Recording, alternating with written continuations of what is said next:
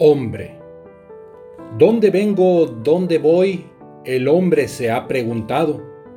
Ayer, mañana, así hoy. La Biblia eso ha contestado. El hombre del polvo fue creado al soplar en él Dios vida. La mujer de su costado fue a la vida así traída.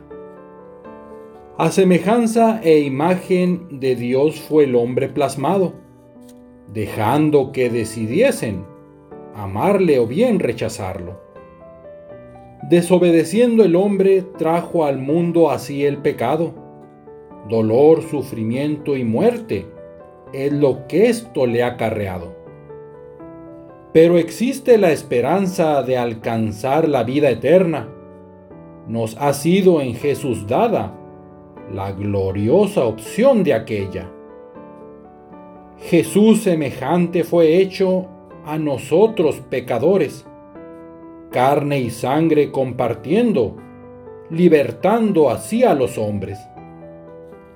Jesús pues pagó la deuda que el pecado había acarreado. Esa cuenta fue saldada, muriendo en la cruz clavado. Si el sacrificio uno acepta, de la muerte es rescatado pero obediencia se espera para alcanzar lo pactado. Siendo así pues obedientes, a Jesús reflejaremos, nos le haremos semejantes en el reino venidero.